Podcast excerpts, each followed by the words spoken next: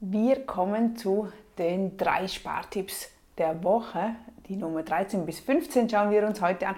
Und dieses Mal geht es um die Ernährung, um den Food. Hm. Also, wichtig, Wochenplanung für Mahlzeiten, für das, was ihr esst. Es ist ein bisschen eine Arbeit am Sonntag vielleicht, damit du die Wochenplanung gemacht hast, von Montag bis Sonntag, was wann ihr isst. Du sparst damit Geld und vor allem sparst du auch Zeit damit. Es gibt mittlerweile viele Vorlagen, die du auf Pinterest findest oder erstelle dir deine eigenen Vorlagen, speichere sie ab, dass sie irgendwo alle sieben Wochen.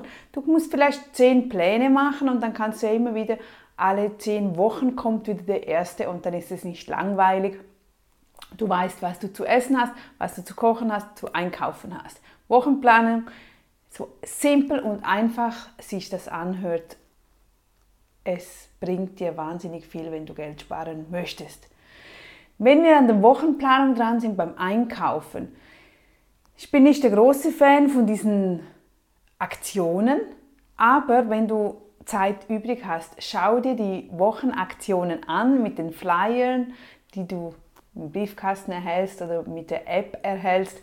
Schau, was sind Aktionen, was, mit welchen Aktionen könntest du eine Wochenplanung realisieren.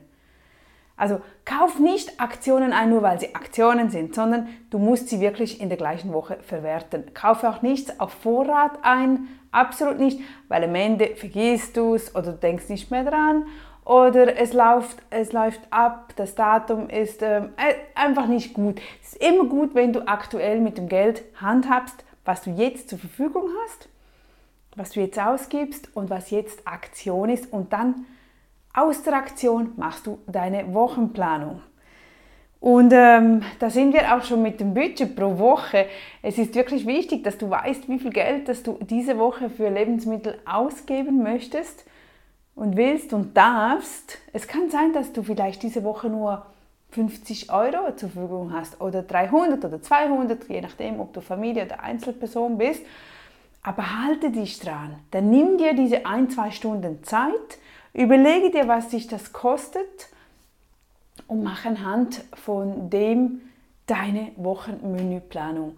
Wenn du das im Griff hast, wenn du dich daran hältst und nicht einkaufst nach Lust und Laune und was du gerade so im Gefühl hast, wirst du das Geld in kürzester Zeit im Griff haben. Und Ziel ist es, dass du dein Geld im Griff hast, nicht dass das Geld dich im Griff hat.